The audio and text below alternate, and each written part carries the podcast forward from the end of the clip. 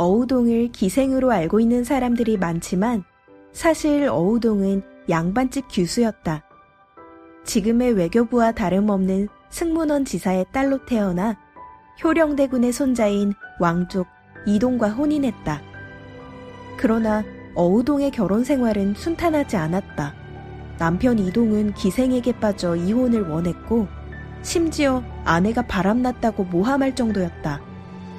결국 어우동은 남편에게 버림을 받는다. 흔히 소박맞는다는 말로 표현하는 혼인 상태이긴 하지만 과부나 다름없는 처지였다. 그런데 얼마 지나지 않아 조정이 발칵 뒤집힐 만한 스캔들이 터진다. 어우동이 17명의 남자와 간통을 했다는 것이다. 성종실록에 기록된 바에 따르면 어우동은 왕족부터 양인, 노비까지 신분의 구분 없이 사랑을 나눴다고 한다. 이 사건이 조정에 보고되자 성종은 단단히 화가 난다.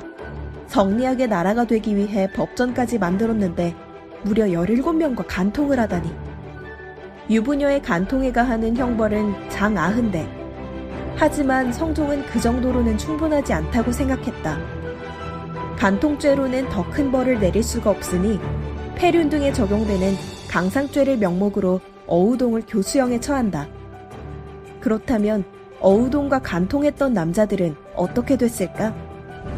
장 몇 대를 선고받았으나 돈을 내고 풀려나거나 귀양 갔다가 풀려나거나 심지어 무고로 인정되어 죄값도 치르지 않기도 했다. 고위급 관리들은 모두 다시 등용되었고 오히려 더 출세한 사람도 있었다. 이뿐만이 아니다.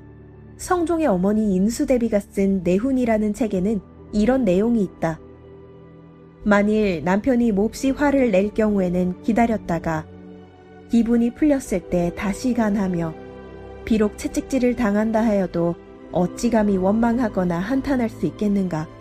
남편의 직분은 마땅히 존중하여야 하며 아내는 모름지기 나직이 낮추어야 하는 것이다. 성종 때 만들어진 이러한 사고방식은 시간이 흐르면 흐를수록 더욱 견고해진다.